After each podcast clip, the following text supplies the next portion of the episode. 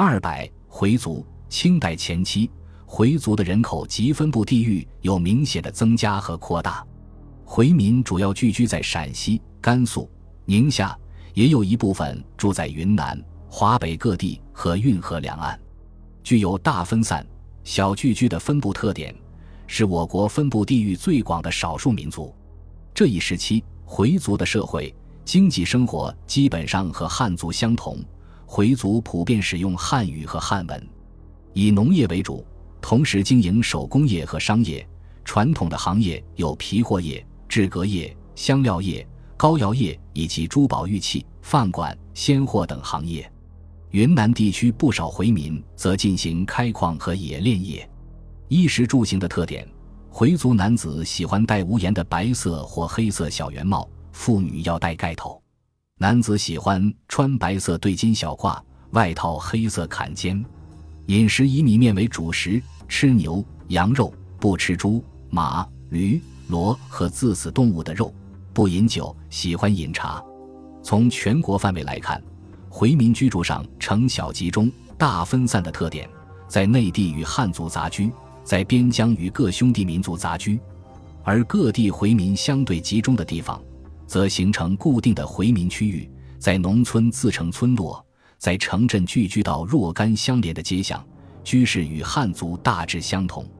出行因地而异，在西北地区，回民多用牛车、毛驴作为交通运输工具。婚丧与节日习俗，回族人实行一夫一妻制，早婚现象比较普遍。回民已婚也有请媒、订婚期、送彩礼等过程。聘礼多少是家庭贫富而定，在青海循化一带，富有者送马、骡，贫者送牛，以及红梭布、绿梭布、蓝布裤料和裙料、被面、被里等物，数量多少不等。回族人死后实行土葬，死者要净身，用白布裹身，葬期不超过三天，届时要进行宗教祈祷仪式。回族的节日和伊斯兰教有关。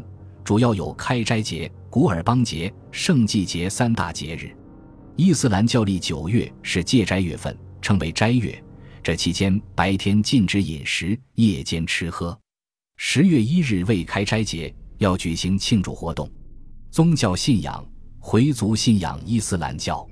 清代前期，伊斯兰教义与中国传统文化相结合，各地的礼拜寺多以清净、清修、净觉、真教命名。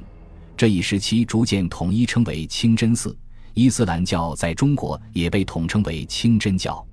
清真教在内地承袭明代的教坊制度，由一教长负责该地的宗教事务；而甘肃、宁夏和青海，清真教形成了门宦制度。